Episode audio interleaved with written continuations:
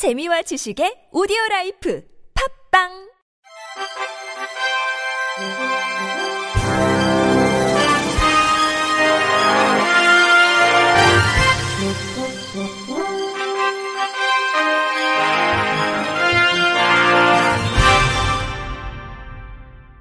청취자 여러분 안녕하십니까? 6월 10일 목요일 KBRC 뉴스입니다.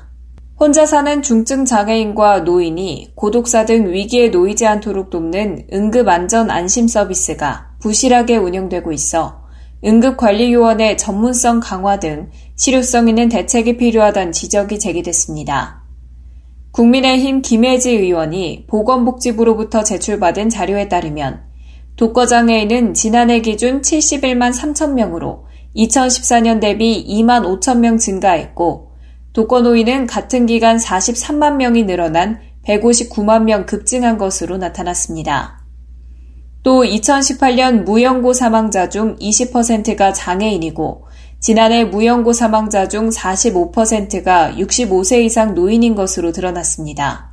이러한 상황에서 정부는 독거장애인과 노인의 고독사를 예방하기 위해 각 가정에 장비를 설치해 응급 상황에 신속하게 대처하는 응급안전 안심 서비스를 2008년부터 실시하고 있지만 종사 인력의 전문성 부족과 땜질식 인력 배치가 주요한 문제인 것으로 조사됐습니다.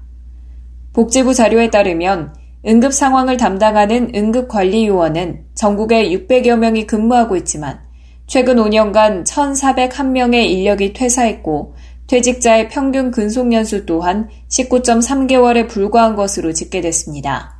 김예지 의원은 고독사 예방 정책에 집중된 해외 사례를 살펴보면 미국은 은퇴자가 중심이 된 지역 공동체 프로그램을, 영국은 지자체별 노인클럽 활성화 프로그램을, 일본은 공동체 소통 공간 운영과 고독사 예방 상담 전화 설치 등으로 고독사 제로 프로젝트를 시행하고 있다며 응급 안전 안심 서비스의 내실화에 더해 지자체 인프라 구축 등 다양한 고독사 예방 대책 마련이 필요하다고 강조했습니다. 내년에 치러지는 제20대 대통령 선거를 앞두고 지난 8일 이룸센터에서 장애계 인사 등이 모인 장애시민 정치 포럼이 출범했습니다. 포럼은 국제사회적 경제협의회 김정일 공동의장, 재외동포 이일영 대표, 한국장애인단체 총연맹 김동우 정책위원장, 장애여성 네트워크 김효진 전 대표, 우창윤 전 서울시 의원, 여러 가지 수어 연구소 강재희 대표 등 다양한 분야에서 일하는 장애인 100명이 참여했습니다. 포럼은 이달 말까지 조직을 1000명으로 확대하고 대선까지 5000명을 조직해 장애인 권리와 사회 참여를 실현할 후보를 지지 선언하겠다는 계획입니다. 장애시민 정치포럼 김정열 상임대표는 장애인이 이 땅에서 인간답게 살아가기 위해선 본질적으로 국가 정책에 장애인이 포함돼야 하는데 서비스 확대와 요구 운동은 한계에 왔다면서 정치 운동을 통해 장애를 가진 사람들이 국가 정책 의사결정 과정에 참여하고 주도가 가능할 때 장애 문제가 해결된다고 포럼 출범 의미를 설명했습니다. 이재명 경기도지사는 서면을 통해 편견과 차별이 없는 더불어 함께하는 세상은 우리 모두 바라는 꿈이다. 소수의 정치인이나 행정가가 나서고 제도 몇 개를 바꾼다고 저절로 만들어지지 않는다면서 당사자들이 앞장서서 연대 의식을 갖고 함께 노력할 때 그런 세상을 만들 수 있을 것이라고 포럼 출범을 축하했습니다. 사단법인 한국농아인협회는 지난 3일과 4일 이틀간 농아인의 날을 기념해 제25회 전국 농아인 대회를 개최했습니다. 이날 농아인 당사자들은 결의문을 통해 농사회와 농인들의 미래는 장차 자라나는 어린 농학생들에게 달려있다고 선언했습니다. 한국농아인협회 변승일 회장은 해방 이후 아무것도 없었던 폐허에서 우리들의 권리를 찾고자 맨손으로 시작해 지금까지 많은 발전을 이루어냈다면서 포스트 코로나 시대에서 농아인들 또한 비대면 의사소통을 준비해야 할 것이라고 말했습니다. 이어 농사회에 산적한 여러 문제, 정보 격차의 문제들, 그리고 시대의 흐름인 자유로운 의사소통의 문제까지 마스크를 벗고 생활하는 날이 돌아오더라도 퇴보하지 않고 항상 전진해 나가겠다고 덧붙였습니다. 4.20 장애인 차별철폐 포항 공동투쟁단이 어제 포항시청 앞 광장에서 기자회견을 갖고 장애인 공동생활가정에서 벌어진 성추행 사건의 공익신고자를 탄압하고 피해자를 수용시설로 분리 조치한 포항시를 규탄했습니다. 이들에 따르면 지난해 3월 24일 A 장애인 공동생활가정에서 시설장이 생활관 내 식당에서 거주인을 성추행하는 것을 사회재활교사가 이를 목격해 권익 옹호기관에 신고했으며 시설장은 같은 해 11월 23일 성폭력 범죄 처벌 등에 관한 특례법 위반 혐의로 불구속 기소돼 오는 23일 3차 공판이 진행될 예정입니다. 공익신고자 이모 씨는 중증 시각장애인으로 신고 이후 보복행위에 대한 불안감과 6세 시각장애 아동 양육의 부담으로 그해 5월 육아휴직에 들어갔다 1년 여 후인 올해 4월 16일 복지권을 제출하면서 해당 시설법인 대표이사와 시설장이 부당 노동 행위를 시작했던 것이 단체의 주장입니다. 이들은 육아휴직 전에 지원했었던 근로지원인과 관련한 사안을 일방적으로 부정하고 근로자와 협의 없이 출퇴근 시간을 임의 지정에 통보했다면서 법인은 오히려 이 씨가 정상 출근 및 업무를 수행하지 않았다며 6월 9일부로 자연 면직됨을 통보했습니다. 성추행 피해자 또한 사건 신고 후 분리조치와 피해에 대한 종합적인 지원이 이루어지지 않았다고 420 포항 공투단은 지적했습니다. 420 포항 공투단은 중증 지적장애 여성인 피해자는 의사표현과 지역사회나 다른 시설에서의 적응에 더 세심하고 장기적인 지원이 필요하지만 또다시 다른 수용시설에서 남은 삶을 보내게 됐다고 설명했습니다.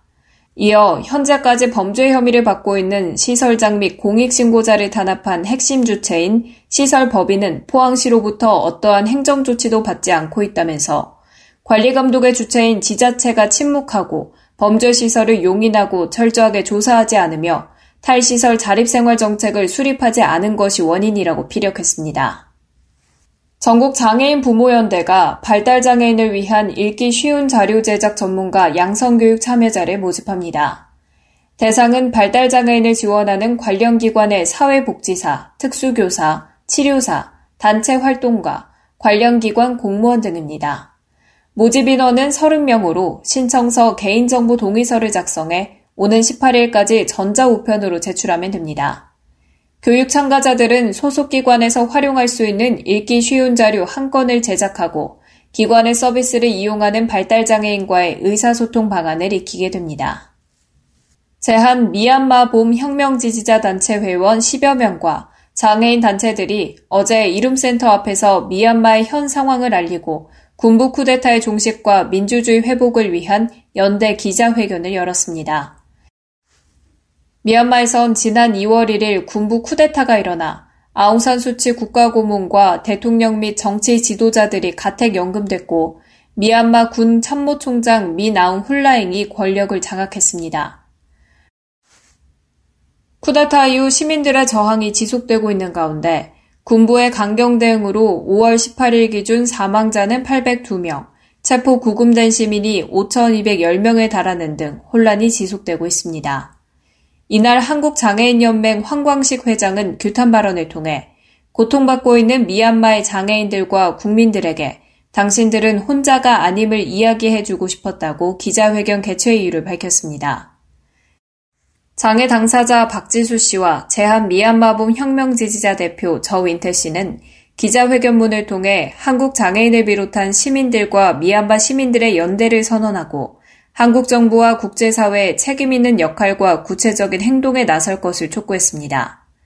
자리를 함께한 이권희 한국장애인 인권포럼 대표, 전윤선 한국 접근 가능한 관광 네트워크 대표, 서울 장애인 자립생활센터 총연합회 진영식 대표, 한국장애인연맹 유주은 활동가는 미얀마 쿠데타 종식과 민주주의 회복의 날까지 지지와 연대의 손을 놓지 않을 것임을 분명히 했습니다. 끝으로 날씨입니다. 금요일인 내일은 전국에 강한 비바람이 불면서 더위는 잠시 주춤하겠습니다. 저기압의 영향을 받으면서 전국이 비가 온 후 차차 갤 것으로 예상되는데요. 서울, 경기, 충남, 전라, 서해안은 낮에, 그 밖의 전국은 저녁에 그칠 것으로 관측됩니다. 특히 10일 밤부터 11일 새벽까지는 남해안과 제주를 중심으로 시간당 30mm에서 최대 60mm 이상의 강한 비가 쏟아질 수 있겠고 강풍까지 동반되겠습니다. 예상 강수량은 제주도는 100에서 200mm, 제주도와 강원 영동을 제외한 그 밖의 전국은 30에서 80mm 수준으로 예상됩니다. 강원 영동의 예상 강수량은 10에서 30mm입니다. 내일 아침 최저 기온은 서울이 19도, 춘천 19도, 대전 20도, 전주 20도, 제주 21도를 보이겠고요. 낮 최고 기온은 서울이 26도, 강릉 27도, 부산 23도, 광주 28도를 보이겠습니다. 날씨였습니다. 이상으로 6월 10일 목요일 KBRC 뉴스를 마칩니다. 지금까지 제작의 이창훈, 진행의 최유선이었습니다. 고맙습니다. KBIC